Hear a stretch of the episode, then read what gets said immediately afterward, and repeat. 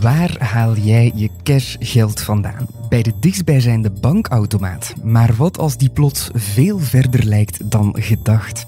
Het aantal bankautomaten in Vlaanderen krimpt al een tijdje aanzienlijk. En dat heeft een impact op onze cashflow.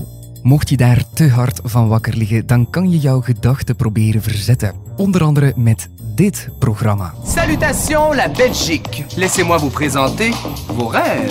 Êtes-vous prêts pour le Big Bang OMW. Drag Race Belgique. Daarin wordt de beste drag queen van België gekroond. Al wordt er wel eens vergeten dat veel drag queens ook ondernemers zijn. Over een creatieve functie gesproken. En wat heb je daarvoor nodig? Talent gaat over elke activiteit in uw leven die compleet moeiteloos gaat en die u voldoening oplevert. En laat net dat de basis zijn van elk beroep. Leg je krant aan de kant, zet het journaal even uit, want hier krijg je een relevant en actueel maandoverzicht. We hebben het vandaag over drag queens, talenten en bankautomaten. Ik ben Laurens Bervoets. Welkom bij Optil. Optil, een maandelijkse actua-podcast van Unizo. Met Laurens Bervoets. En ik zit hier vandaag natuurlijk niet alleen omringd door een geweldig panel op de hoofdzetel van Unizo Nationaal in Brussel, zoals met Robin Duho, of voor sommigen beter gekend als Danity Grace, in 2014 gekroond tot Miss Travestie België en vandaag de kracht achter showqueen gezelschap House of Grace. Welkom Robin. Dankjewel, Laurens. Ook al uh, dankjewel voor uh, deze uitnodiging alvast. Ik heb er uh, zin in, in jouw uh, vragenvuur. Ik ben heel benieuwd of dat je hier zoiets ook een showke gaat placeren. Dat gaan we zien. Maar ook Luc de Wulf versterkt ons hier vandaag. Hij noemt zichzelf een talentfluisteraar en schreef er al enkele bestsellers over. Zoals Ik kies voor mijn talent en Werken met talent. Wat zijn talenten zijn, dat horen we ongetwijfeld straks. Absoluut zeker. En tot slot hebben we onze in-house expert die we mogen verwelkomen. Hij weet alles over financiën en geldzaken. Bijna zoveel dat ik mijn belastingsbrief aan hem zou willen toevertrouwen. Dag lieve Claude. Hallo. Robin, ik ga beginnen bij jou, want jij bent de drag queen vandaag in uh, dit gezelschap. Maar voor luisteraars thuis die dat niet kennen, wat is dat? Ja, het is drag queen. Er zijn verschillende benamingen vooral voor. Het woord drag queen is vooral overgekomen vanuit Amerika, maar uh, in België gebruiken wij vooral het woord eigenlijk travestie, onder de vorm mm -hmm. van een travestieshow. Maar er is ook wel een groot verschil tussen het woord travestie en travestiet. -hmm. Travestiet heeft eerder nog een negatieve bijklank, omdat het vaak gaat over mannen die zich opkleden om in het dagdagelijkse leven uh, zo rond te lopen. Mm -hmm. Maar bij ons draait eigenlijk alles om het showgehalte.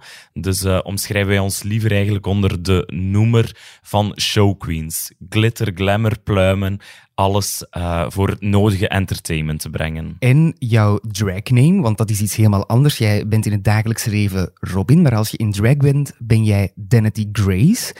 Van waar komt die naam? Die vraag krijg ik regelmatig, maar uh, ik sta momenteel 13 jaar op de planken. Ik ben toen eigenlijk gewoon gaan beginnen opzoeken op internet qua namen.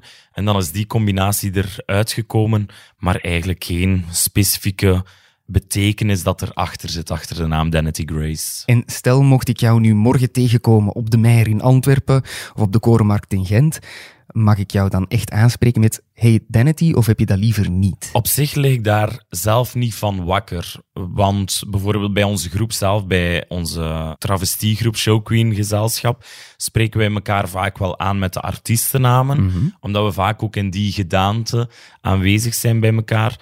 Maar ik lig er niet van wakker wanneer dat iemand zegt Robin of Danity. Maar natuurlijk, op mijn werk, op mijn dagdagelijkse job of mijn familie gaan mij niet aanspreken onder de naam Danity. Maar dan, voor hun is het eigenlijk gewoon altijd Robin. Ja. Maar ik let er vaak ook gewoon niet op wanneer mensen Robin of Danity zeggen. Want dat is misschien ook nog belangrijk om mee te geven. Travestie is niet hetzelfde als transgender. Dat is nee, iets compleet anders. Dat is inderdaad een groot uh, verschil bij mijzelf wil ik gewoon dit puur doen om het entertainment en dat entertainment over te brengen aan de mensen, maar ik wil nooit, ik heb nooit de gedachte gehad om mijzelf onder de noemer van een transgender te willen verwoorden. Dus jij wil gewoon Robin zijn, maar daarnaast oefen jij een hobby, een beroep uit waarin dat je showqueen bent. Klopt. Oké, zeg Luc, als je dat nu zo hoort, zou dat een van jouw talenten kunnen zijn? Drag queen zijn? Ik denk het echt absoluut niet. Het staat ontzettend ver, ver ook van mijn, uh, van mijn leefwereld, van mijn ervaringswereld. Ik kan me ook niet herinneren om ooit nog eens naar, ooit eens naar een show geweest te zijn of zo. Het is voor mij een allereerste kennismaking, dus uh, ja, echt, uh, ik ken er niks van. Wie weet wordt hij nog vaste klant bij het Ja, gezelschap wie van weet, eh, ja. Robin. Wie weet, ja. We kunnen ook die mensen, de nieuwe mensen, kennis laten maken met het showqueen wereldje of waar dat het allemaal om draait, wat dat er zich afspeelt. Dus dat is wel fijn ook, eh, Mm. Ja. om dit ook nu te kunnen doen in deze podcast. Klopt. Zeg, en eh, Lieve, mocht jij drag queen zijn, wat zou jouw eh, ultieme drag name zijn? Daar heb ik eerlijk gezegd nog niet over nagedacht wat mijn, eh, wat mijn ultieme drag name zou zijn, maar ik denk dat dit een ideale gelegenheid is om een keer wat inspiratie op te doen. dus eh, misschien dat ik straks wel een nieuwe naam naar huis ga. Op het derde verdiep we niet meer Lieve zitten, maar een echte showqueen tegen dan. Ehm, zeg, Robin, het, het meest gekende eh, van showqueens of drag queens is natuurlijk RuPaul's Drag Race. Dat is heel groot geworden in Amerika, is een wedstrijd op televisie waarbij er elke week een drag queen afvalt, er wordt een winnaar gekroond. Is de scene hier in België ook zo groot als die in Amerika? Wij hebben een heel grote drag scene in eh, België. Maar omdat je nu inderdaad vertelt van RuPaul's Drag Race, wij worden vaak vergeleken. Allee, het niveau in België wordt vaak vergeleken met dat van in Amerika. Maar er is toch nog een groot verschil daarin. Wij proberen inderdaad wel commercieel te zijn, omdat we bijvoorbeeld van een woonzorgcentrum naar een kermis gaan en dan moet alles herkenbaar ook zijn. Muziek die iedereen gewoon kan meezingen is wel een, een belangrijk aspect bij ons. En het is een grote scene, want elk weekend staan er wel verschillende showqueen-gezelschappen op het podium doorheen Vlaanderen, ook in Nederland. Uh, dus dat is wel het fijne. Dus mensen vinden zeker en vast hun weg wel naar ons soort entertainment, laat het mij zo zeggen. Want vind je dat het al gekend genoeg is? Want we zitten nu aan tafel en Luc gaf al aan, want het is de eerste keer dat ik ermee in aanraking kom. Ik zelf ben er ook nog niet zo lang mee in aanraking gekomen, maar ik heb wel de indruk dat het de laatste jaren enorm aan het boomen is. De media geeft vooral ook veel meer aandacht de laatste tijd aan uh, showqueen-wereld, aan de drag scene. Maar het is vooral inderdaad gekomen van die RuPaul's Drag Race, omdat dat echt wel op tv werd uitgezonden. We hebben ook een uh, Hollandse versie gehad. Nu was uh, de Waalse versie eigenlijk, dus Drag Race Belgique. Maar wie weet komt het ook nog in Vlaanderen uh, terecht en komt dat effectief ook wel op tv. Zou je inschrijven mocht het in Vlaanderen komen? Moest ik uh, een goede sponsor vinden, zou ik dat heel graag doen.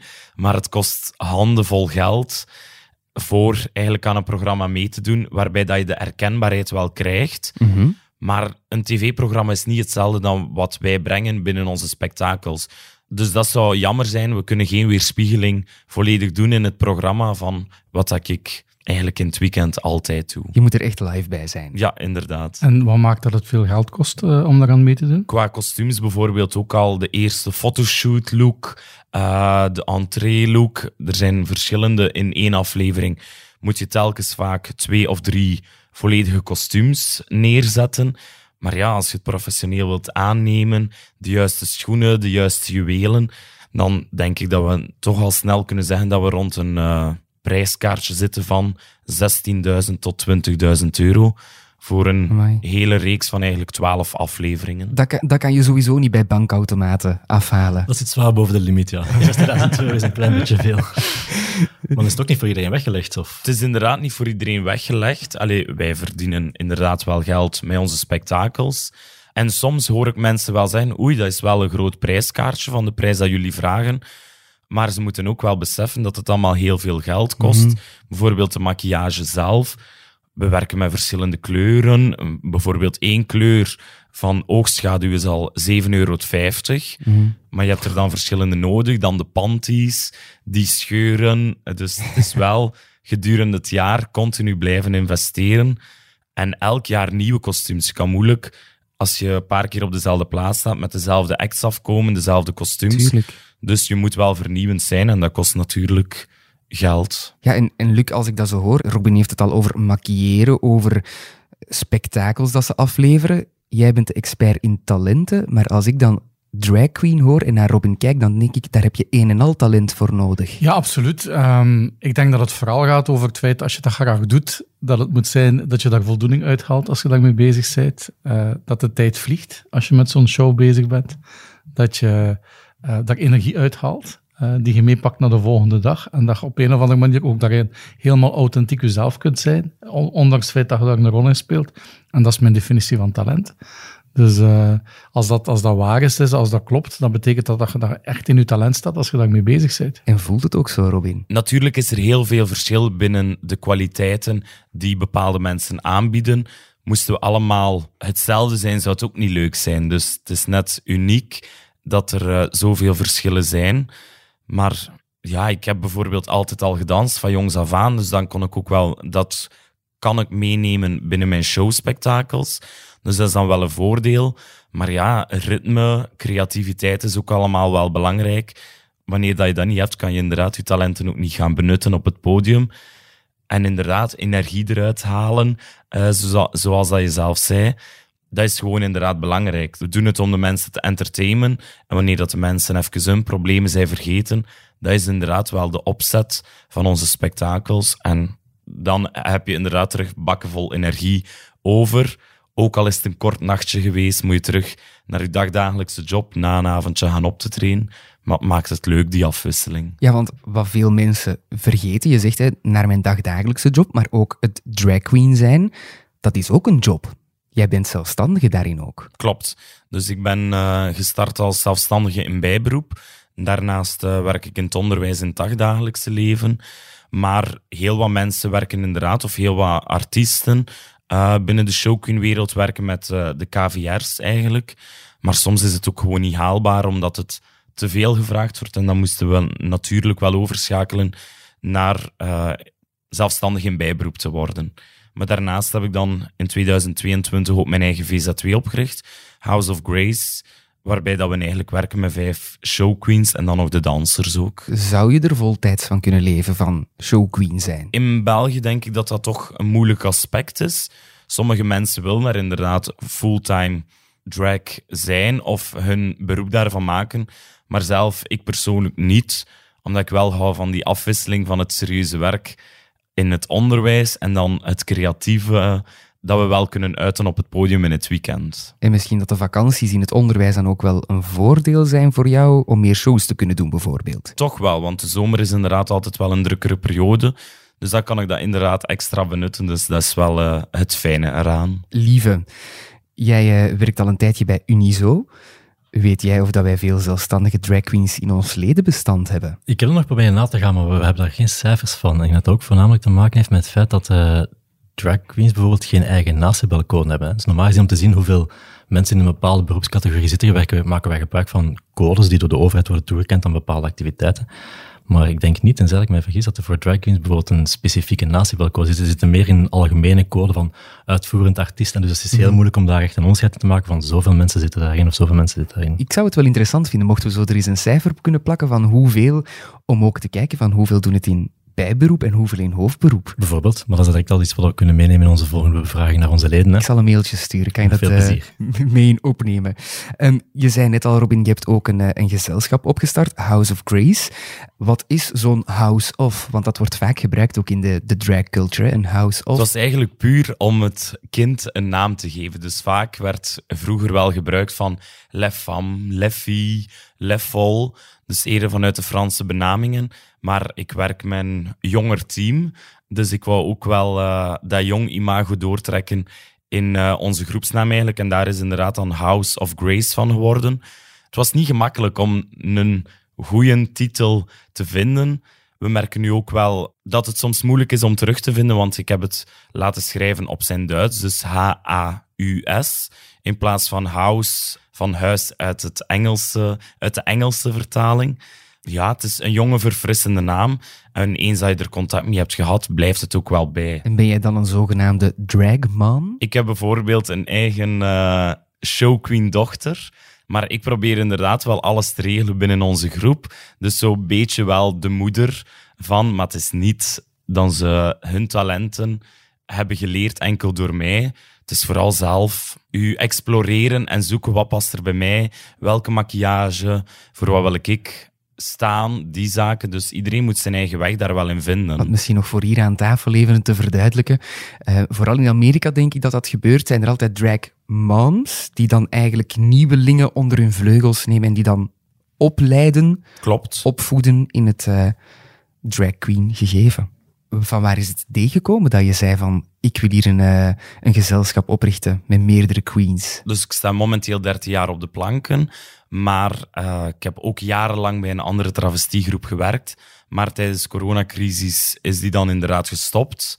En het was eigenlijk ook altijd mijn droom om zelf die groep toen over te nemen of mijn eigen gezelschap op te starten.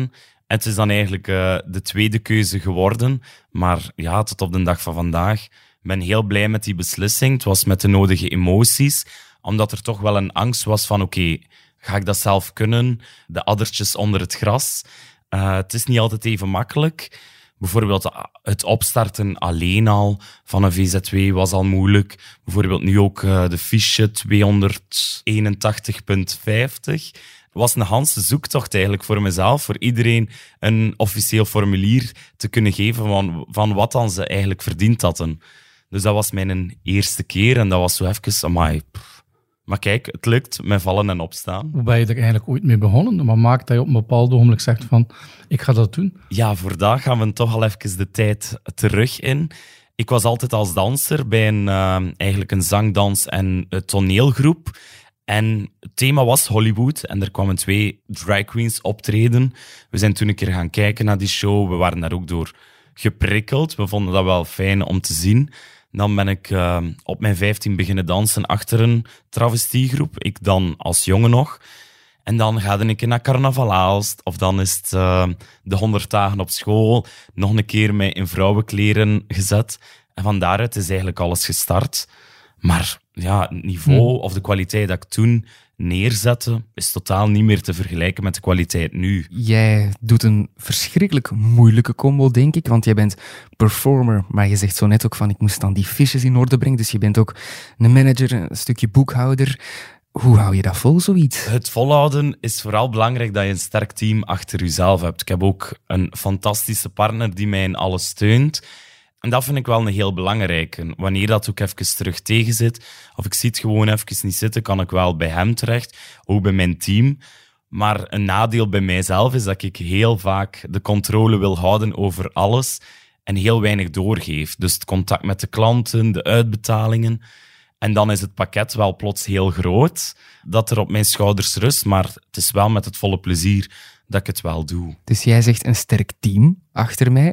Maar Luc, jij zou ook zeggen de juiste mindset of het juiste talent misschien. Ja, ik denk dat het vooral ook gaat om jezelf goed te kennen hè, en te weten waar dat je goed zit, waar dat je niet goed in bent. En op het juiste moment hulp vragen. Ik bedoel, stel dat het, uh, als je zegt, ik wil erop zitten, als dat zou betekenen dat je ook dingen waar je echt niet goed zit, ook zelf probeert te doen en dat uh, daar deel van uitmaakt, dan is dat natuurlijk geen goed idee. Op het moment dat je zegt van ja, ik doe het eigenlijk allemaal omdat ik weet, als ik het doe, dat het dan ook echt goed gebeurt. Dat is mijn drijfveer. Uh, ja, zolang dat je dat kunt uh, behappen en dat je dan niet over grenzen gaat, ja, zou dat ook wel een goede strategie kunnen zijn. Maar je moet in, daarin denk ik vooral jezelf kennen. Hè? Dus, uh... Wat is soms ja, een moeilijke. Hm. Inderdaad, ik zal vaak mijn grens overgaan. Het is ook niet dat dit een fulltime job is. Er kruipt heel veel tijd in, maar ik heb nog genoeg ademruimte daarnaast voor te ontspannen en even alles te laten bezinken. Het is niet, oké, dit moet nu vandaag gedaan worden. Dat staat op mijn to-do-lijst. Als vandaag niet gebeurt, kan het morgen ook nog. Dat klinkt al uh, niet onrustwekkend. Belangrijk. En de strategie die Luc zo net aanhaalde, uh, dat is uh, blijkbaar een strategie waarmee je elke job langer kan volhouden.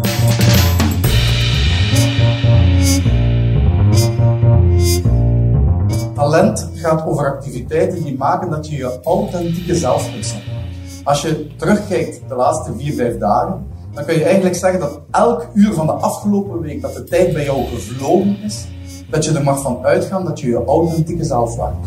Je was niet aan het stressen, je deed gewoon je ding. En dan zet je van nature, en zonder erbij na te denken, al je talenten in in een bepaalde situatie.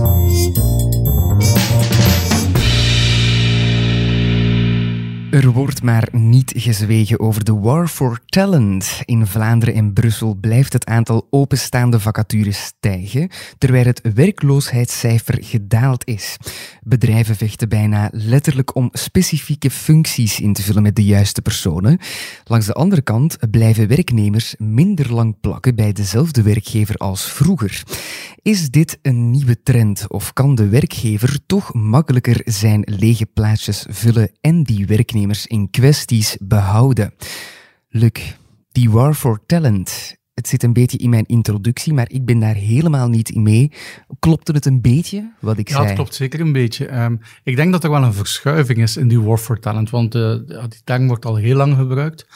Um, wat ik vandaag vaststel, uh, en dat is voor het eerst dat ik daar zelf over heb nagedacht, is tot nu toe was het zo in deze samenleving dat voor elke functie in deze samenleving, dat dat eigenlijk spontaan en natuurlijk volliep. Woonzorgcentra, de kinderopvang en in het onderwijs. Voor elke mogelijke job, automechanicien, um, elke mogelijke, dat, dat liep organisch en systemisch vanuit zichzelf vol.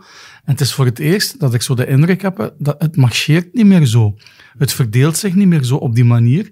En dat betekent dat er gaten ontstaan op plaatsen waar dat we nooit nagedacht hebben, of waar we, nooit ons uh, ja, gerealiseerd hebben dat er daar gaten zouden kunnen ontstaan. Dus die war for talent is eigenlijk veel minder van de allerbeste mensen vinden hè, op de markt, maar het is veel meer van verdorie voor alle mogelijke basale functies mensen vinden die ze willen doen. Als je op een restaurant gaat gaan eten, uh, als, je, als je iemand nodig hebt om je huis te poetsen, uh, als het gaat over, over lesgeven, uh, voor, voor elke job ontstaat er een soort schaarste, waardoor die, die war for talent eigenlijk een totaal andere soort ja. oorlog geworden is de dag van vandaag. Natuurlijk, we hebben daar net ook al een paar keer naar jou verwezen met het woord talenten. Dat komt natuurlijk door de boeken die je eh, zelf geschreven hebt. Ik heb ze zelf ook uh, de twee laatste gelezen. Oh, mooi. Ja, ja ik, ik, vond het heel interessant. Uh, je neemt er heel veel uit mee. Jij zegt dat is eigenlijk het belangrijkste: inzetten op die talenten. Wel, heel veel mensen denken als het gaat over talent, dat talent gaat over het uitblinken in een bepaalde activiteit. En dan noemen we een exclusieve visie op talent. Namelijk, er is maar een kleine groep mensen die zich een talent mag noemen. Mensen, en als het in de media gaat over talent, dan gaat het altijd over mensen die uitzonderlijk goed zijn in iets. Daar tegenover staat een inclusieve visie op talent. Die zegt van ja, maar ja, iedereen die wordt geboren, wordt geboren, heeft dingen meegekregen vanuit zijn of haar genen. En met de, de juiste inspanningen, de kansen te krijgen, geluk te hebben, uh, mensen te ontmoeten en goede contexten te vertoeven, kun je dat potentieel realiseren. En dat is voor elke mens weggelegd. Niet iedereen, niet iedereen zal een ster worden, maar iedereen kan schitteren. Hè. Dat, is, dat is een uitspraak die vaak uh, gebeurt. En talent gaat over activiteiten die moeiteloos gaan, die maken dat de tijd vliegt. Die maken dat je je batterijen oplaadt en die maken um, dat, je, dat je helemaal authentiek jezelf kan zijn. En de tijd die vliegt, dat noemen we flow. En er zijn ontzettend veel effecten van die flow. Dat betekent, ik ben in de tuin aan het werken en de tijd vliegt. Ik ben aan het koken, ik ben aan het presenteren, ik ben een analyse aan het maken.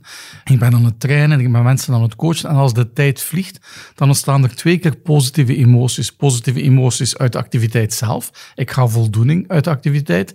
Die flow is zelfbelonend. Ik doe een activiteit en de activiteit op zichzelf werkt belonend voor mij. En ten tweede, de dag nadien neem ik energie mee. Dus ik neem mentale energie mee naar de volgende dag. En ik vergelijk die mentale energie die we meenemen naar de volgende dag steeds meer met hernieuwbare energie. En het aanboren van je talenten steeds meer als het aanboren van een duurzame energiebron. Want mensen die veel flow ervaren, die worden minder ziek. Die willen langer blijven werken. Die zijn ook aantrekkelijker om geholpen te worden door collega's. Die presteren beter op hun kerntaken, maar nog veel meer op de taken die ze er zelf bij nemen. Ja, er zijn heel veel effecten daarvan. Dus een werkgever die investeert in mensen inzetten op een talent, investeert in, in beter vermogen om problemen aan te pakken, maar ook in, in, in veerkracht en weerbaarheid. Je zegt nu wel van de tijd vliegt, um, je batterijen worden opgeladen. Zijn dat dan de, de, de maatstaven om je talent te herkennen? Of hoe, hoe weet je ja, wat is Dus als je, als je het meest simpele talenteninterview is drie vragen stellen. De eerste vraag is wanneer vliegt bij jou de tijd? Wat ben je dan aan het doen en waar haal je dan voldoening uit? En wij hebben een referentiekader gemaakt aan een tool, My Talent Builder, die toelaat om, uh, als je die tool invult, ja, dan de woorden te vinden die je kunt gebruiken om dat te doen. Om een voorbeeld te geven, um, ik zelf, ik schrijf boeken. Um, en dat betekent dat de tijd vliegt als ik schrijf. En als ik dan zo'n boek geschreven heb, dan ga ik dan, als dat boek dan toekomt hè, van, van de uitgever, dat eerste exemplaar, dan ga ik dat zo nog een keer vastpakken. Ik ga dat beginnen te herlezen en voldoening halen uit het feit dat ik precies de juiste woorden heb gevonden om een gedachte uit te drukken. En dat betekent dat ja, als ik met dit soort activiteiten kan bezig zijn, dan vliegt de tijd, maar ik haal er ook ontzettend veel energie uit. Lieve, als je dat nu zo hoort, hè, die, die, die drie simpele vragen. Wat is jouw talent? Dan maakt het voor mij wel iets gemakkelijker, eerlijk gezegd. Want ik ging normaal gezien, of als je zo de vraag krijgt van wat is jouw talent, dan het eerste wat je inderdaad aan denkt is van waar blink je in uit ten opzichte van andere mensen. Maar als ik dan de definitie pak die nu naar voren wordt geschoven, dan, uh, en je moet erover na te denken, dan, dan zie je inderdaad weer, alleen dan vluk je sneller aan waar dat mijn talenten dan zouden liggen. Ja, en wanneer vliegt bij jou de tijd? Wat is het eerste waar je aan denkt? Ah, wel, ik heb eigenlijk twee zaken. Ik heb het analytisch vermogen. Ik, ja. ik werk heel graag tot de bodem bepaalde problemen ja. uit. En dat is eigenlijk hetgeen dat ik dagelijks doe hier bij Unizo. Ja. Mag ik dat ik het benoem met een talent? Wij noemen dat het talent ontrafelaar. En mensen met talent ontrafelaar, die houden ervan om een structuur of logica te vinden in complexiteit, waar veel cijfers, data en gegevens mee te maken hebben. Daar halen ze veel voldoening uit, maar waar ze ook veel voldoening uit halen, is uh, om iets ingewikkelds op een duidelijke manier uit te leggen aan anderen. Oh. En als ze in een vergadering zitten uh, en er is iemand die onzeker vooraan staat, dan zijn die soms bang van iemand met dat talent, omdat die soms van die vragen stellen die heel diep binnenkomen. Dat kan, wel, dat kan, dat kan inderdaad in sommige gevallen wel het geval zijn. Maar dus eigenlijk wil dat zeggen dat, dat, dat ik uh, in plaats van de vraag aan mij te stellen, wat zijn mijn talenten, dat dat eigenlijk als ik het zo hoor, ik denk dat, dat, dat die vraag perfect via u ook kan beantwoord worden. Bijvoorbeeld naast analytisch vermogen werk ik ook heel graag in, in creativiteit of met mijn handen. Iets, Ja. iets totaal anders. Dingen waar dat, dat zijn ook echt dingen waar dat je voldoening dat uit talent noemen haalt. wij de creatieve maker. En mensen met talent creatieve maker, en ik denk veel ondernemers leven van dat talent. Jij doet het in de hobbysfeer, veronderstel ik. Maar mensen met talent creatieve maker, die houden van het tactiele contact tussen handen en materie. En waar ze vooral van houden, is het maakproces en het proces waarin iets tot stand komt. En als ze daarmee bezig zijn, dan kunnen ze vaak hun hoofd leegmaken en worden ze rustig. En in mijn laatste boek noem ik dat voor veel mensen een ontkoppeltalent, omdat het een ideaal talent is om te ontkoppelen of te disconnecteren. De regering heeft het recht op disconnectie beslist, maar eigenlijk is dis- disconnecteren ook een persoonlijke verantwoordelijkheid. Je mag nog zo bezig zijn met je werk. Als je niet kunt ontkoppelen, dan komt het niet goed. Hè. En veel mensen vinden dat door met hun handen bezig te zijn, andere mensen door in de natuur te zijn, het talentbewust te bewegen. En dat betekent, het mag regenen, het mag sneeuwen, het mag waaien, maar als ik in de natuur ben, als ik kan bewegen, kom ik tot Dat rust. was het. Nu ken- ontdek ik zelf meer talenten dan ik dacht. Ja, ja, absoluut. Ja. En die, die benamingen die je nu geeft, die krijg je ook uit jullie online Ja. tool. Ja, dus My Talent Builder hebben wij gebruikt, wordt bij ontzettend veel ondernemingen gebruikt. Hè. Eh, eh, bijvoorbeeld KLM in Nederland gebruikt onze tool, eh Janssens Pharmaceutica, Proximus, de federale overheid. Ehm, en die tool, daar, steek je wel wat tijd in om dat in te vullen, maar dan krijg je eigenlijk een overzicht van wat jouw top 15 talenten zouden kunnen zijn. En dat wordt in ontzettend veel eh, bedrijven gebruikt om op de werkvloer gesprekken te voeren met werknemers van van, eh, wat zijn aspecten van jouw job die je graag doet, Eh, wat zijn aspe- aspecten die je minder graag doet. Want bijvoorbeeld, een belangrijk onderscheid is dat tussen een talent en een competentie. Want je kunt ook goed zijn in iets waar je geen talent voor hebt. Dat betekent, ik ben er goed in, ehm, ehm, maar het is geen talent. Bijvoorbeeld, ik ben zelf ondernemer. ehm, en een van mijn competenties is mijn mails eh, bijhouden, afspraken vastleggen bij klanten. Want je kunt niet maken dat je ergens niet staat. Dat kun je niet maken. Ehm, dat betekent dus ook mijn, mijn boekhouding en zo verder. En ik kan dat goed, dat zijn competenties van mij, maar het is geen talent. En een ideale job is een combinatie tussen talent en competenties. Het lastige met die competenties is, als ik moe ben, als ik veel stress heb, dan ga ik daar mijn eerste steken laten vallen.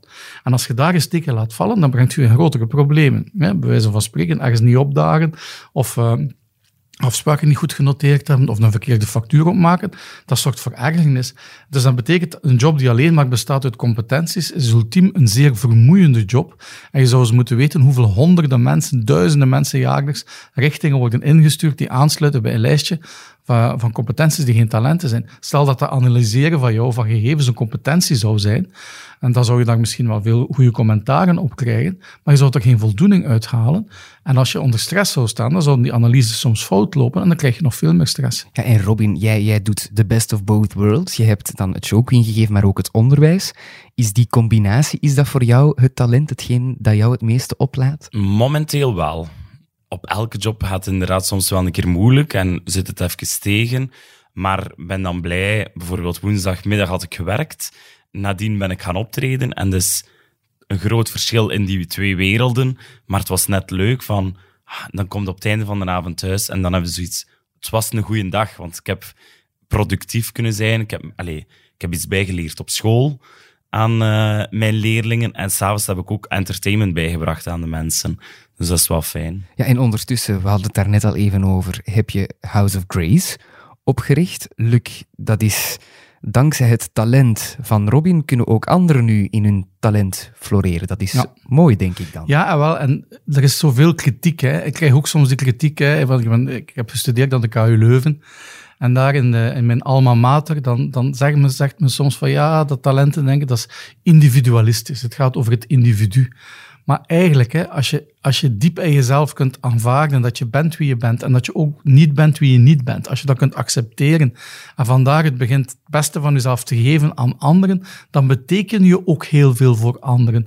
Dus dat betekent dat, dat vanuit je talent bijdragen in deze samenleving, of dat dan nu in het onderwijs of in de zorg of de economie is, als je het beste van jezelf kunt geven eh, en ter beschikking stellen aan anderen, als je kunt samenwerken met anderen op basis, dan, dan, dan, dan betekent dat ook heel veel voor anderen.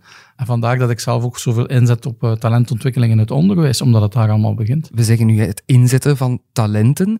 Mocht er nu een werkgever aan het luisteren zijn, welke bijdrage kan een werkgever in de talentontwikkeling van een werknemer hebben? Maar er zijn heel veel ondernemingen die dat al fantastisch doen. Ik werk met veel ondernemingen samen. Als ik zo'n voorbeeld mag geven, Upgrade Estate eh, vind ik een prachtig bedrijf op dat vlak. Eh, Mensen van Paints zijn mensen waar ik veel mee samenwerk. Dat zijn ondernemers die er echt voor gaan om enerzijds schitterende resultaten te halen, ook er hard voor te gaan om, om winst te maken, om rendabel te zijn, maar dat te doen op een manier dat ze mensen zoveel als mogelijk inzetten op een talent. En dat betekent mensen de kans geven om dingen te doen waar ze diepe voldoening uithalen en waarin ze ook tegelijkertijd veerkrachtig blijven. Eh, en dat betekent niet dat die organisaties geen burn-outs hebben en dat het daar allemaal koek en ei is, maar de attitude en de, de intentie van een ondernemer om medewerkers zo in te zetten, is er een eh, die, die duurzaam de beste is. En het, is, het zorgt er ook voor dat je aantrekkelijk wordt als werkgever. Want je aantrekkelijkheid is niet gebaseerd op je balans. Je aantrekkelijkheid is gebaseerd over wat andere mensen zeggen over jouw bedrijf, wat werknemers vertellen aan hun vrienden en kennissen. En dan wordt een bedrijf daar ook heel aantrekkelijk voor, voor, voor medewerkers. Lieve, nu kijk ik even terug naar jou. Want ehm, hier bij Unizo hebben we al een paar keer, of heb ik toch al een paar keer het, eh, het begrip witte raaf horen vallen. Weet jij wat dat is? Ik moet heel eerlijk zeggen dat ik het niet helemaal weet. Mijn intuïtie zou zeggen dat de witte raaf iemand is die toch wat meer dat uitzonderlijke heeft. Het, ehm, wat dat daar straks werd genoemd. Het- Ja, wel, er zijn twee invullingen, denk ik. De witte raaf is ofwel iemand die ongelooflijk goed is, maar de witte raaf is ook vaak iemand die, waarvan men zegt van, we zoeken iemand om die een job in te vullen, en die moet dat en dat en dat en dat en dat en dat allemaal kunnen. En dat je dan zo, alsof dat je een baksteen in een muur plaatst, zegt, ik zoek een, arbe een een baksteen op de arbeidsmarkt die precies past in het gat wat wij nodig hebben in onze muur. Maar de dag van vandaag is dat niet meer zo. Waar ik bijvoorbeeld voor pleit is van, eh, zorg dat je veel studenten aantrekt om stage te doen. Zorg dat ze een stage kunnen doen waarin dat ze hun talenten kunnen inzetten door de vraag te stellen van, wat is het allerliefste wat je hier zou willen doen? Hoe denk jij te kunnen bijdragen? Dat je die de ruimte geeft om, om een project op te pakken. Dat je vervolgens kijkt, wat hebben die in huis? En dat je dan de vraag stelt van, hoe kunnen we die persoon duurzaam inzetten in deze organisatie? En dus niet van, hoe kunnen we die baksteen in die muur plaatsen, maar hoe kunnen we die persoon een rol geven? Hoe, hoe kunnen we die helpen groeien? En die mensen zullen de trouwste medewerkers van, van uw bedrijf worden, omdat ze de kans gekregen hebben om zichzelf te zijn en eh, ondernemerschap en innovatie te laten zien. En ik denk, ja, in een organisatie als Unizo gaat het daar toch over dat je daarop inzet. Maar dat, dat betekent dat er een mindshift nodig is. Dat ook als er iemand komt solliciteren en dat je zegt van, goh ja, die past niet in deze functie, dat je wel in het achterhoofd houdt, maar ja, het is misschien wel een interessante persoon, want als we dan die en die persoon vragen om dat, dat stuk van hun job af te geven, die doen dat toch niet zo graag, en als we die dat of dat geven, maar dat betekent wel dat je zegt van, in de plaats van, eh, hoe, kan, hoe, hoe is deze medewerker aantrekkelijk voor onze organisatie, hoe kunnen wij ons aantrekkelijk maken voor die medewerker. Het is eigenlijk niet zozeer, ik zoek een witte raaf. Nee, ik maak een witte raaf. Ja, een beetje zoals eh, eh, het Michelangelo-fenomeen. Van, eh, ik zag het standbeeld al in, een stuk rots zitten. Hè, en ik heb er alleen het overtollige steen heb ik afgedaan. Een beetje op die manier gaan kijken naar mensen en zeggen, oké, hoe, kan ik, hoe kan ik nu bij iemand die bij, bij mij komt, als ik voel dat, dat die basiscompetenties heeft, hoe kan ik gaan ontdekken wat die persoon te bieden heeft? En misschien is er wel een rol in mijn organisatie om aan die persoon te geven.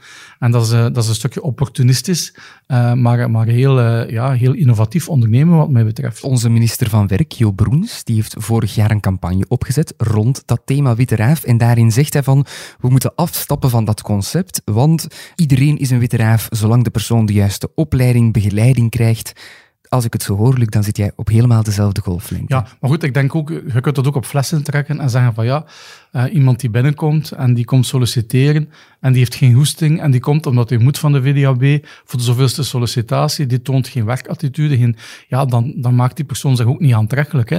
Het moet zijn van ik wil werken, um, er zit intrinsieke motivatie in mij, uh, ik wil het beste van mezelf geven voor een werkgever die ook het beste voor mij betekent. Als je die attitude hebt, uh, dan denk ik dat je met heel veel mensen ongelooflijk ver kunt geraken. Maar dan moet je in een land als Vlaanderen of als België ook wel bereid zijn dat als, als die persoon een beetje een accent heeft die niet echt Vlaams is, als die persoon er niet helemaal uitziet zoals andere mensen eruit zien, dat je er dan ook echt voor open staat om daarachter te gaan kijken.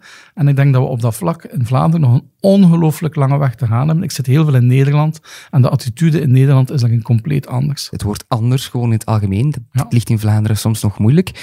Nu kijk ik naar jou, Robin. Heb jij daar ooit problemen mee ondervonden in het onderwijs? Dat ze wisten dat je drag queen was en dat je daar dan kwam solliciteren of, of niet echt? Jawel, toch wel. Ik werk op een, een school nu waar dat ik volledig word aanvaard. Dus wij hebben heel wat leerlingen met een andere culturele achtergrond. Maar mijn leerlingen, tegenwoordig, ja, de tijden van social media, bij ons is dat ons ook ons belangrijkste reclamebord mhm. eigenlijk. Dus de manier waarop dat mensen ons vinden. Maar nadeel is dat inderdaad mijn leerlingen mij ook vinden op TikTok, op Instagram, alles erop en eraan. Maar zij maken er ook geen probleem van. Dus dat is wel het fijne, maar ik heb wel al op andere scholen gestaan of een negatieve ervaringen gehad. Dat was een heel moeilijke en dat heeft mij toen ook wel gekraakt, omdat ik niet aanvaard werd voor de persoon dat ik was. Er was een situatie waar, ik, waar dat mij gewoon verboden werd om met een bepaalde leerling te spreken, omwille van de situatie, omdat ik dragshows deed. Bijvoorbeeld van een leerling, de broer of zus, was aan het twijfelen voor een geslachtsverandering. En de directie riep mij gewoon toe van nee, jij gaat daar geen gesprek over aangaan met die leerling. En toen is bij mij ook wel geknakt in mijn hoofd. En heb ik gezegd, hier ben ik niet op mijn plaats. Dit is niet de school waar ik wil zijn. Want respect is wel belangrijk. Maar dat is dan ook wel krachtig, dat je dan op dat moment zegt van, ik kies hier voor mijzelf. En voor mijn talent en waar ik energie van krijg. Klopt, ja. Het was toen ook belangrijk. Want dus drie jaar terug nu, alleen op, op 29 jaar, had ik voor mezelf zoiets, ga ik hier nu in een burn-out of in een depressie terechtkomen omwille van één slechte werkervaring. Dat was toch hard om te beseffen. Maar ik ben toen opgekomen voor mezelf en ik neem dat wel mee naar de latere jaren voor mezelf. Doe, doe een job dat je graag doet. En dat is eigenlijk ook wat jij zegt, Luc. Ja, absoluut. Hè. En de, de kunst is natuurlijk om een job te vinden die je graag doet. En waarbij dat je tegelijkertijd bijdraagt op een manier dat mensen je werk appreciëren. Uh, en dat je, ook, dat je er ook van kunt leven op een of andere manier. Hè. En uh, als je die combinatie vindt, dan denk ik, heb je een goede job. Ja, en jij bent um, alle kleuren van raaf, als ik dat zo mag zeggen. Want jij bent ondernemer, jij bent schrijver, jij doet heel veel. En ik kan ook heel goed niks doen. Je kan ook heel goed niks ik kan doen. heel goed okay. niks doen. Ja, ik kan echt goed lummelen. Ja. Peter Adriaanses uh, zegt altijd van uh, lummelen is de fase voorafgaand aan de creativiteit. Ja. En dat is een van mijn levensmotto's, dus ik kan dat heel goed. Ik ben, ik ben, een van mijn talenten is de uitblinker als ik dat wil. En dat betekent van als ik ergens voor gemotiveerd ben, dan moet het absoluut, absoluut goed zijn. Als ik ergens niet voor gemotiveerd ben, dan komt het er niet van. En de kunst is dan, als je zo in elkaar zit, dat je er radicaal voor kiest om die dingen te doen waar dat je echt goed in bent. En mijn loopbaan is echt wel een traject geweest waarin ik steeds meer alleen maar die dingen doe waar ik echt heel veel voldoening uit haal en waar ik een hoge tevredenheid van ervaar van de mensen waarvoor ik spreek of waarmee ik samenwerk. Maar dat betekent dat je dus ook afscheid moet nemen en nee moet zeggen tegen de dingen waar je minder goed in bent. En dus dat betekent nee zeggen is voor mij zeer, en, afscheid nemen van sommige onderdelen van mijn werk is altijd zeer belangrijk geweest. Hè een van mijn uh, mentoren, uh, Cora Smit, uh, die mij heeft opgeleid in het verleden, zei altijd, teleurstellen, leren teleurstellen is een van de belangrijkste competenties van een ondernemer. En dat klopt ook, ja. En hoe lang heb je daarover gedaan dan, om zo'n dingen te kunnen doen? Want dat komt toch niet meteen als je... Ik ben begonnen als onderwijskundige. Dan heb ik een tijd lang bij KBC gewerkt, hè, als opleidings- en organisatieadviseur Maar toen publiceerde ik altijd al. En mijn belangrijkste thema in mijn publicaties was rond 2000 was dat. Tussen 95 en 2000 was intrinsieke motivatie. Uh, en mensen motiveren op de werkvloer. En dan ben ik heel veel in de Verenigde Staten terechtgekomen. En in 2009 is mijn boek uh, Ik kies voor mijn talent uitgekomen. Ja, en dat is het begin geweest van ja, een loopbaan die, die alleen maar rond talent enerzijds en burn-out anderzijds uh, draait. En dus uh, dat betekent dat ik, dat ik volledig kan leven van, uh, van alles wat met die boeken te maken heeft, lezingen, workshops. En, uh, en tot nu toe heb ik geen marketingcampagne nodig. Het, mijn agenda vult zich vanzelf en daar ben ik heel erg dankbaar voor. Oké, je, je kan ook niks doen, zeg je, daar kan je van genieten. Maar ik heb de indruk dat als je iets doet, dat dat altijd ook jouw kennis delen is met anderen. Waarom? Mijn drijfveer is mensen die zich niet bewust zijn van een potentieel, bewust maken van een potentieel. En dat ook heel veel in het onderwijs, dat vind ik heel erg belangrijk. In het bedrijfsleven doe ik dat ook. Ik werk voor veel bedrijven ook. Uh, maar wat ik ook uh, doe, is dat ik bijvoorbeeld in het UZ in Gent, in de kinder- en jeugdpsychiatrie, talentgesprekken voer met jongeren die daar zijn opgenomen. Uh, ik heb deze ochtend samengewerkt met mensen die in gevangenissen bezig zijn, om daar ook te leren talentgesprekken te voeren met gedetineerden. Um, ik werk ook samen met mensen die werken met mensen met een mentale beperking om die talenten te ontdekken. Overal waar mensen twijfelen aan hun eigen potentie, aan hun eigen vermogen, ja, ben ik echt wel gemotiveerd om mijn kennis te delen, om, om dat potentieel zichtbaar te maken. We zijn dit stukje begonnen met The War for Talent te vernoemen. Misschien uh, tijd voor een klein statement, als ik dat mag. Um, kan talentgericht recruteren de War for Talent doen stoppen? Of kan dat probleem doen oplossen? Ik zou het niet, ik zou het niet vernauwen tot het recruteren zelf. Maar ik denk dat als een, als een, als een CEO, uh, als een managementteam de mindset heeft om te zeggen wij willen groeien en wij willen aantrekkelijk zijn voor mensen om voor ons te komen werken, we leggen de lat hoog. We willen dat je hard werkt, uiteraard. Maar we willen dat wel doen op een manier dat je je gelukkig voelt aan wat je doet. Dat je het allerbeste van jezelf kunt inzetten in deze onderneming. Die mindset, ook al bij sollicitaties, die, die um, is een hele belangrijke. Er is een, eh, een headhunting uh, bureau bijvoorbeeld in België. En zij, um, als mensen komen solliciteren, dan geven ze altijd het boek Ik kies voor mijn talent mee.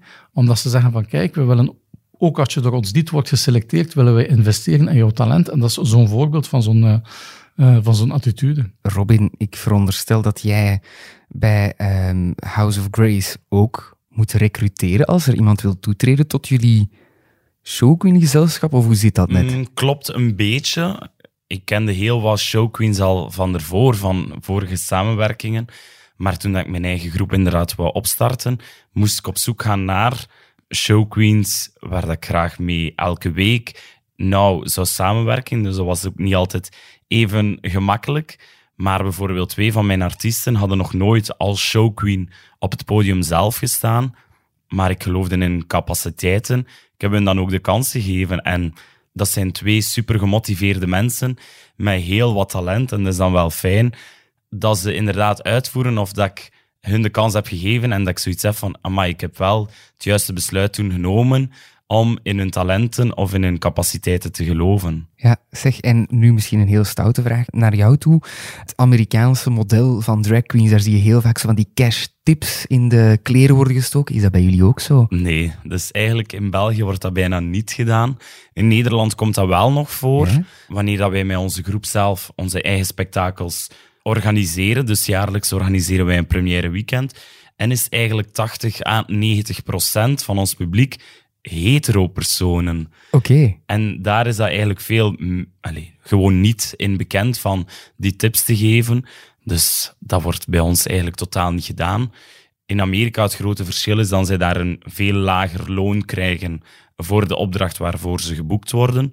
Wij krijgen een mooi bedrag terug. Maar uh, nee, met die tips gebeurt eigenlijk niet. Misschien maar goed, want mocht ik drag queen zijn en mocht ik zo'n cash tips krijgen, dan mag dat niet te veel zijn, want ik zou er niet blij zijn, uh, mee zijn. Ik moet, uh, ondanks dat ik in Antwerpen woon, minstens een kwartiertje wandelen naar de dichtstbijzijnde bankautomaat waar ik het dan kan deponeren. En ik ben niet de enige.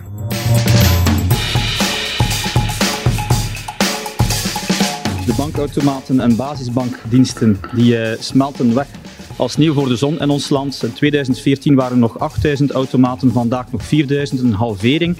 En als de plannen van Baatop volledig gerealiseerd zullen zijn in 2025, dan spreken we nog totaal over 3500 bankautomaten in België.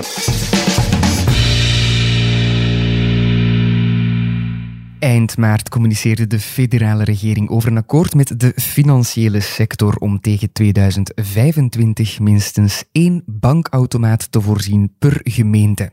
Een druppel op een hete plaat volgens Unizo. Lieve, vertel ons waarom. Omdat het aantal van één bankautomaat in een gemeente eigenlijk nog veel te weinig is voor hetgeen we vandaag gebruiken aan cashgeld. Ik denk dat de ik denk dat iedereen ook wel ziet rond zich dat het aantal elektronische betalingen jaar na jaar toeneemt, en zeker na de coronacrisis.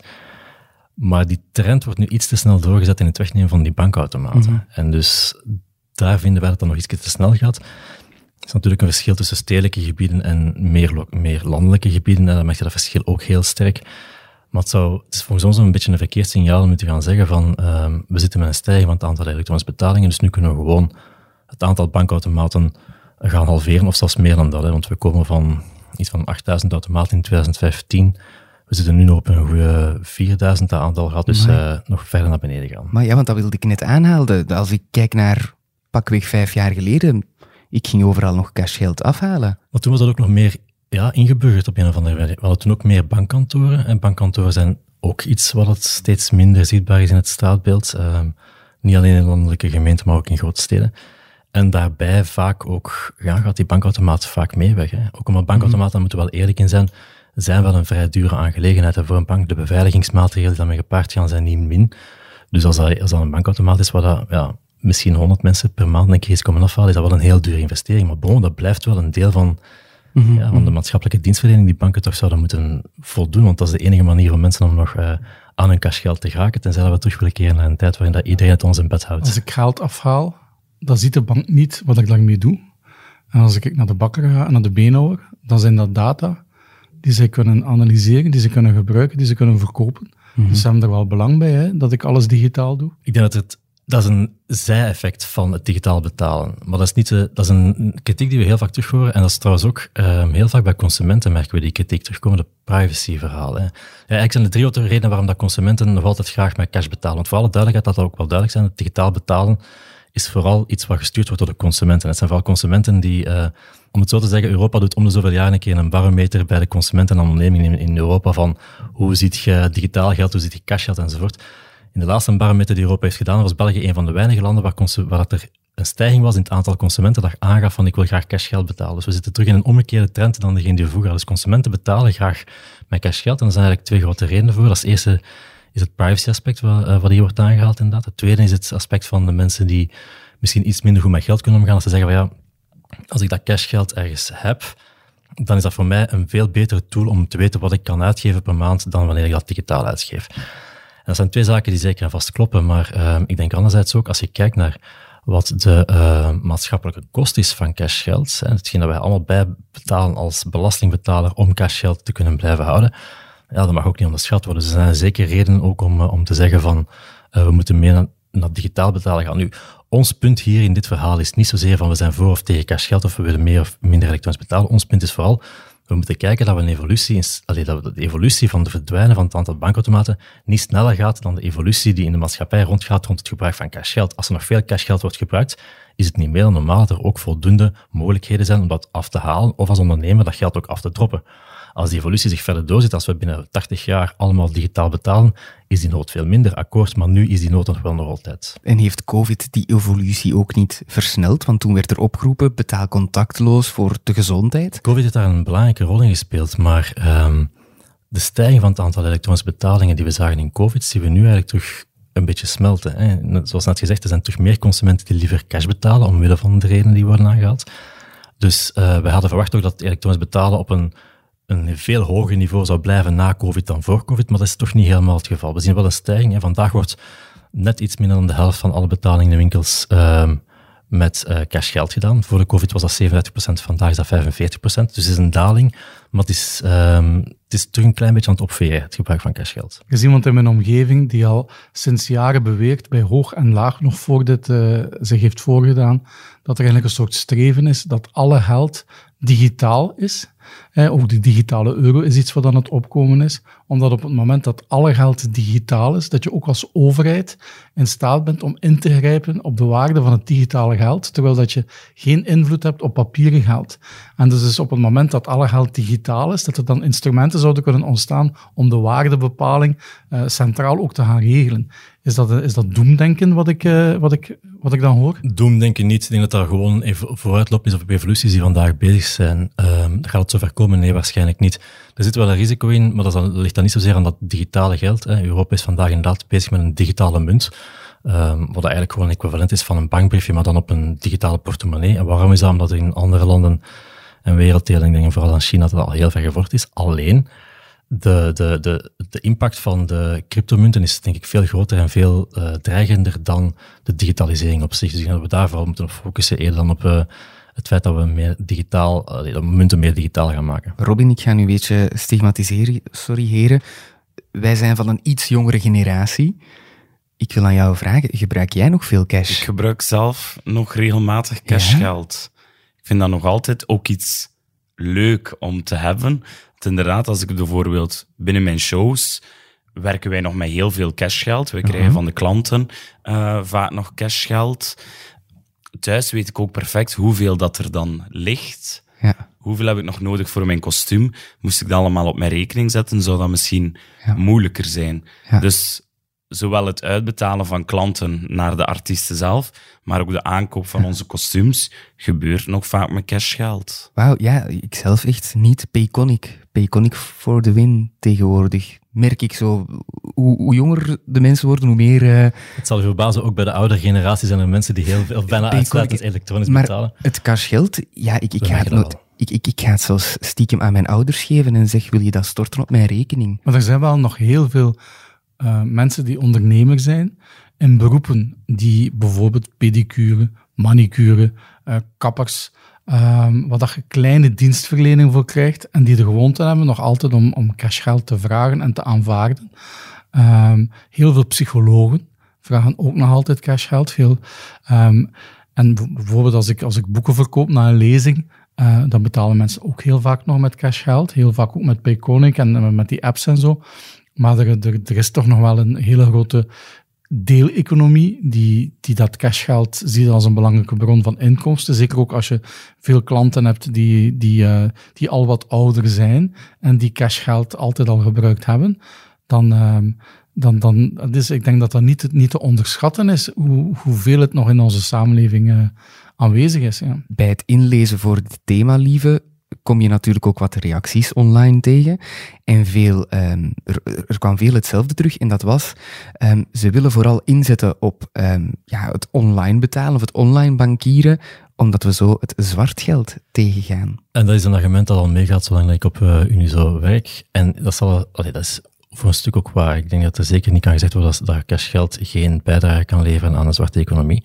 Alleen, nogmaals, de vraag of dan een ondernemer cashgeld aanvaardt of elektronisch geld aanvaardt, zal veel vaker afhangen van de vraag wat de klant wilt dan zijn eigen beslissing.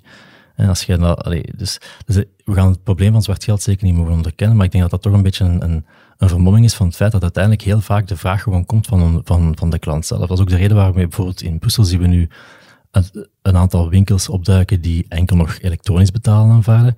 We hebben omgekeerd nog altijd een aantal winkels die zich proberen te verzetten tegen de verplichting om elektronisch betaald te aanvaarden. Mm -hmm.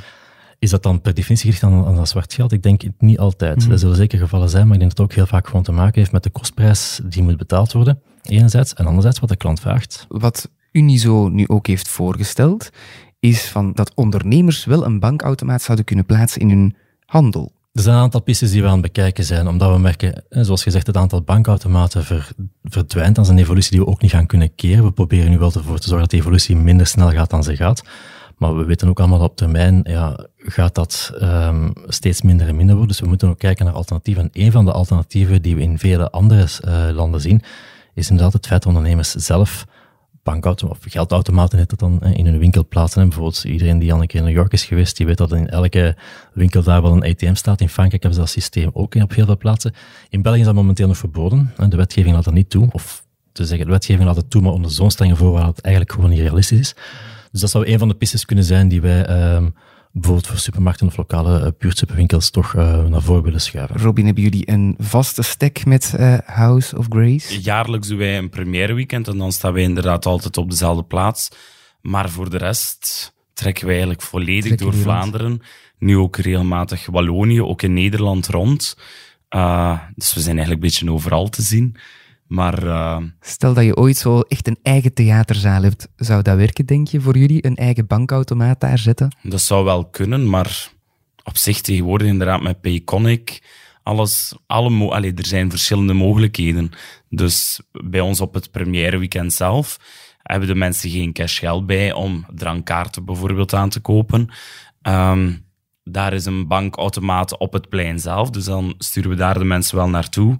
Maar inderdaad, nu tegenwoordig met Payconic, soms schrik ik daar wel van eh, tijdens, tijdens de pauze zelf, van ja, en kan ik via Payconic, terwijl dat wij in principe daar niet meteen zouden aanbieden aan de toeschouwers. Dus jullie passen je ook aan aan jullie Ja. cliënteel. Er wordt nu terug Payconic aangehaald. Lieve Unizo zet eigenlijk op beide zaken in. Hè. Zowel van die bankautomaten mogen niet verdwijnen, maar ook we moeten elektronisch betalen kunnen aanbieden. Ons punt is eigenlijk gewoon dat betaalverkeer zo efficiënt mogelijk moet zijn. En zowel op vlak van elektronisch betalen als op vlak van cash betalen. En we mogen geen van de twee gaan stigmatiseren of gaan proberen weg te duwen. Zolang de twee zich in de maatschappij begeven, zijn dat legitieme betaalmiddelen en moeten die zo efficiënt mogelijk kunnen aanbieden. En we zien wel dat als we kijken naar de betaalmiddelen die we 10, 15 jaar geleden introduceerden, zoals de bankkaart en, het, uh, en de klassieke bankterminal waar je dan de kaart kon insteken enzovoort, daar zijn efficiënter systemen en Payconic is daar bijvoorbeeld eentje van. Dus daar moeten we wel op inzetten op vlak van digitaal betalen. En op vlak van cash betalen, ik zeg het, is het vooral zien dat er een voldoende spreiding is van punten waar je cashgeld kan afhalen en kan afstorten als ondernemer. Dat is de gouden combo. Dat is de gouden combo voor ons. Luc, jij kent zo alle talentprofielen. Welk talentprofiel zou zich hierover moeten buigen, over deze problematiek? Welk uh, profiel is daar geschikt voor om dit op te lossen? Ik denk boerenverstand en inlevingsvermogen. En uh, vooral het inlevingsvermogen in uh, mensen die het op een of andere manier nog als hoeksteen van hun leven hebben, om dat cashverhaal te hebben. Um, ik zelf, uh, ik woon in, in Melle hè, en op de Brusselse Steenweg bij ons is bij het KBC-kantoor zijn de bankautomaten weg. De post biedt ze wel nog aan. En dan denk ik van, ja, misschien is de post wel een, een organisatie die dat in de toekomst zal blijven aanbieden. Nee, die gaan ook weg. Dus, ja, Post maar, had tot nu toe de verplichting om per gemeente, in elke gemeente waar een bankautomaat, wat er in elke gemeente waar geen bankautomaat meer was, had Bipost tot nu toe de verplichting om een bankautomaat te plaatsen. Maar met dat akkoord van de regering gaat dat ook overgenomen worden door de banken zelf. Oké. Okay. Dus die post gaat niet meer in het verhaal voorkomen, of veel minder toch. Oké, okay, kijk, ja. Dus het is gewoon volgens het regeerakkoord één per gemeente, maakt niet uit van wie of wat, één per gemeente is voldoende. Dat is inderdaad het idee. Ja, maar bijvoorbeeld, ik woon in Melle. En in Melle heb je twee kanten. Je hebt de kant die gaat naar Gent toe, maar je hebt ook Melle-Gondrode. En dat, is eigenlijk, dat, is eigenlijk, dat zijn twee punten, die liggen denk ik op 15 kilometer van elkaar. Dus uh, als je dat principe zou toepassen, dan, dan is dat bijna niet doenbaar. En nog een bijkomend probleem is, hoe meer dat we gaan fusioneren, hoe groter dat de gemeentes gaan worden. Ja. Voor alle duidelijkheid, de verplichting geldt op het niveau van de gemeente, niet op het niveau van een deelgemeente. Ja. Dus het kan zijn, als je één gemeente met 15 deelgemeenten, is dat strikt genomen één automaat. Lovendehem is ook een uh, fusiegemeente, hè? Klopt, ja. ja dus, uh... Maar wat ik dan wel nu ook regelmatig opmerk, is het onveiligheidsgevoel van minder bank, allez, bankautomaten, dus alles gecentraliseerd op één plaats dat bepaalde mensen wel angst hebben om zelf het geld af te halen. Mijn mama stuurt mij bijvoorbeeld altijd achter geld. Zij gaat dat zelf niet alleen binnenstappen. Dat is een van de klachten die we vandaag ook krijgen rond die nieuwe bankautomaten die worden geplaatst door Baatop in het, het mm-hmm. overkoepelende systeem. Als er zo weinig bankautomaten zijn, ja, je moet maar eens proberen als ondernemer, als bakker bijvoorbeeld, om het cashgeld dat je die week hebt afgehaald, daar te gaan droppen op het moment dat Tuurlijk. het daar lokale markt is en dat daar 15 man voor u staat te wachten, dan moet je maar eens met een koffer aankomen van al je cashgeld. Want dat is de enige plaats waar je nog kunt doen. Dus, uh... Ja, want dat vind ik wel belangrijk. Ik zelf, hè, als ik dan zo na zo'n lezing wat boeken verkoop, dat cashgeld, dan ga je naar de, naar de bankautomaat, je gaat het geld storten. En dan maak je ook een notitie dat het uh, in je boekhouding terechtkomt. Maar dat geld storten is voor veel ondernemers, denk ik, ook een zeer belangrijke transactie. Uh, en dat aspect wordt eigenlijk ook wel onderschat. Hè? Dus, ja, absoluut. Want het, aantal punten waar je cashgeld kan afstorten als ondernemers is nog veel beperkter dan het aantal punten waar je cashgeld kan afhalen als consument. Dus ja, vandaar, het systeem zit voor ons nog niet genoeg in elkaar om te voldoen aan de huidige behoeften. Mensen kunnen Unizo natuurlijk blijven volgen om onze uh, standpunten daarin uh, ja, te, blijven zien, te blijven horen. Maar ik onthoud vooral dat ik veel cash op zak zou moeten hebben om fulltime drag queen te kunnen zijn. Want die kleren, make-up, schoenen, noem maar op, het dikt snel aan. Gelukkig zou ik binnenkort minder lang moeten wandelen naar de dichtstbijzijnde bankautomaat als het van Unizo afhangt. Tot dan blijf ik mijn talent als professioneel wandelaar toch wel wat voeden. En wie ons hier heeft gevoed met hun geweldige expertise zijn onder andere Robin Duho als uh, Danity Grace, dat mocht ik zeggen. Dankjewel om hier te zijn. Heel graag gedaan. Waar kunnen wij jou aan het werk zien, mochten we interesse hebben? Op heel wat verschillende podiums doorheen Vlaanderen. Maar uh, ons première weekend zelf doen wij altijd het derde weekend in Ledenberg. En daar kunnen de mensen eigenlijk al de informatie terugvinden op onze Facebookpagina House of Grace. Ah wel, kijk goed, wie weet zie ons daar wel verschijnen. Ook een uh, dikke merci aan de getalenteerde Luc de Wulf. Ja, het was een fijn om hier te zijn. Ja, het was heel fijn om jou hier te hebben. En uh, misschien mogen we nog snel een nieuw boek van jou verwachten. Ja, ja, ik heb een boek wat uitkomt nu in, uh, in de zomervakantie, net voor uh, september. Mijn school kiest voor mijn talent. Elke leraar laten schitteren, elk kind laten schitteren. Een boek wat tegengif biedt aan de kritiek op leerkrachten in het onderwijs en voortdurend het uh, negatief praten over wat ze allemaal niet goed doen, wat ze meer zouden moeten doen. Uh, en ik denk uh, het beste halen ook uit die mensen. En ik ken heel veel mensen in het onderwijs die, die prachtige dingen doen. Het is dringend nodig om daar op een waarderende manier naar te kijken, vind ik persoonlijk. Oké, okay, super. Ik kijk er al naar uit. En dan uh, natuurlijk onze fiscaal adviseur, lieve Kloot. Heel fijn dat je hier was. Heel fijn dat ik erbij mocht zijn. Ik heb er wel veel dingen bijgeleerd die ik nog niet wist. Dus uh, ik ga me nu vooral verdiepen in de twee onderwerpen van vandaag, om daar toch wel meer over te leren. Komt er een bankautomaat op het hoofdkantoor van Unizo? Als het van mij vangt wel, ja. En natuurlijk ook bedankt aan jou, de luisteraar. Volgende maand zijn we er met een nieuwe optil. Daarin zet Babette Plessers zich gezellig aan tafel met drie nieuwe getalenteerde gasten en drie nieuwe topics rond het ondernemen. Ben je nieuwsgierig met welke topics Unizo allemaal bezig is? Volg ons dan op sociale media of surf naar www.unizo.be. Je kan daar als ondernemer trouwens ook lid worden van het strafste ondernemersnetwerk van Vlaanderen en Brussel. Mocht je een thema hebben dat je graag eens behandeld ziet worden in deze podcast, of wil je je ei kwijt, dan kan je dit met ons delen via podcast.unizo.be. Fijn dat je erbij was. Tot volgende maand. Op Til, een maandelijkse Actua-podcast van Unizo. Genoot je van deze podcast? Vergeet dan niet om een review achter te laten en om Optil te delen met vrienden en familie. Dankjewel voor het luisteren. Heel graag tot volgende maand.